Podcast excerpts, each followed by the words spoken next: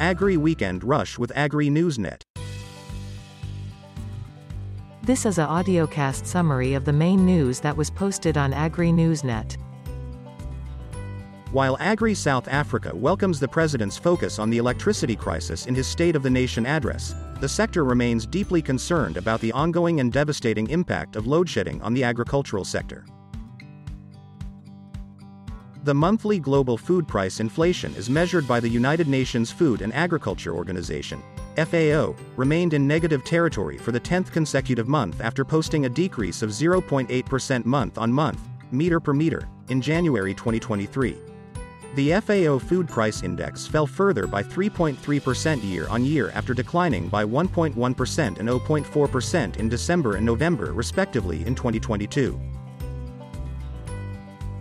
The 2022-23 global cotton crop has suffered major losses on the production side. Both the USA and Pakistan were devastated by drought and flooding, respectively, while West Africa faced a severe infestation of pests. Cow milk consumption in childhood has been associated with increased height, which is an important measure of children's growth and development. Many parents are choosing non-cow milk beverages such as soy and almond milk because of perceived health benefits. More than half, 55%, of global GDP is dependent on the healthy function of the natural world, equating to $41.7 trillion, according to the Swiss Re Institute. Its research found that one fifth of countries are at risk of their ecosystems collapsing due to biodiversity loss. Global agriculture faces numerous challenges. The most recent one that requires close monitoring is the high temperatures in countries in the Northern Hemisphere. Over the past weeks and months, the US, parts of Europe and China have all reported heat waves. You listening to Agri Weekend Rush a audiocast production from our international studios. Ongoing cutting-edge research using DNA from the tail hair of cattle to nail down genetic makeup has yielded an additional find with the potential to pay big dividends in the beef industry. February 2023 marks 364 years since the first wine was harvested in the Western Cape by Jan van Riebeeck in 1655.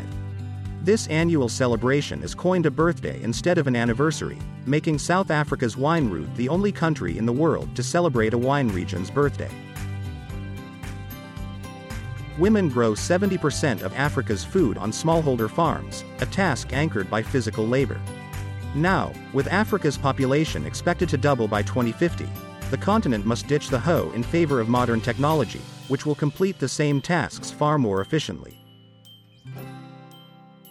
South Africa's state-owned logistics company Transnet plans to shrink the 20,000-kilometer freight rail network it operates by at least 35% as it focuses on delivering more profitable cargo loads countries like South Africa will contend with relatively elevated rice prices this year compared to the last, according to Agricultural Business Chamber, Agbiz. With South Africa being a net importer of rice, the worldwide surge of prices presents upside risks to consumer food price inflation.